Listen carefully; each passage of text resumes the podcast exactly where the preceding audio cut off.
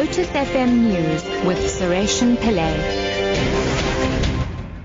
11 o'clock, good day. The number of people killed in an accident involving a car and a truck at the Driefontein turnoff on the N11 outside Ladysmith in KwaZulu-Natal Midlands has risen to six. Initially, there were five people reported to have died on scene. However, following extrication, another body has been found and trapped under the truck. KwaZulu-Natal Transport Department spokesperson Zinhle Mngomezulu says police are now investigating six counts of culpable homicide. On completion of uh, extrication, we discovered that in actual fact there's six people uh, that died in an accident involving a truck and a Toyota Crusader on the N11 at Driefontein of six counts of culpable homicide is investigated.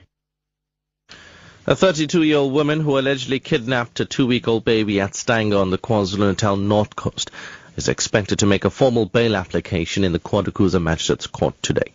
The woman was arrested last month in Soweto following an intensive police investigation. It's alleged the woman had befriended the baby's mother under the pretext of assisting her financially with the baby.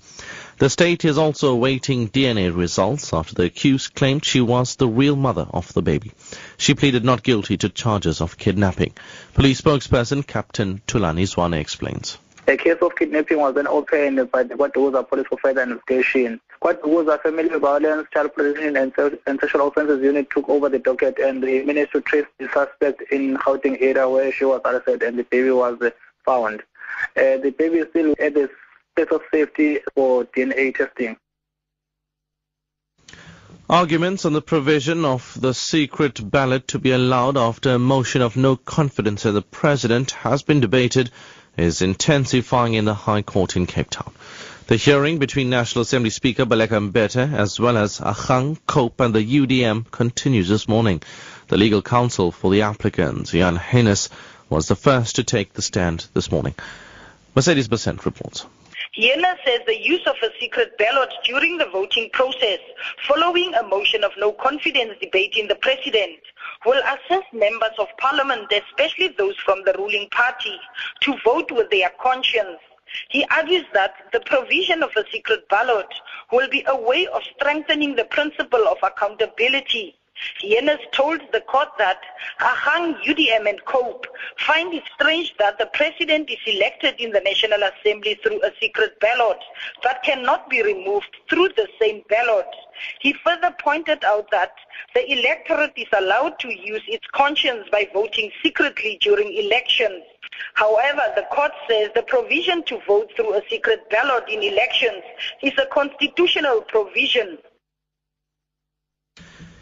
Kenyan officials say a passenger ferry that collided with a fishing boat on Lake Victoria had 23 people on board. Earlier reports had suggested that the passenger boat had been carrying 200 people on board when the accident occurred. The bodies of two children have been recovered and the remaining 21 people have been rescued. Both boats have now been recovered from the lake.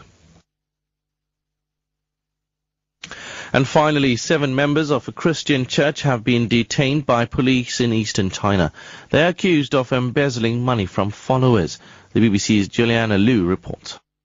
The pastor, his wife, and five staff members at their government sanctioned church are accused of embezzling money from followers, among other charges. But one of their lawyers believes it's all a smear campaign. He says the group was detained by police in retaliation for refusing to remove a cross outside their new church building. China guarantees the freedom of religion, but Christians say the authorities have been ordering them to take down crosses since last year.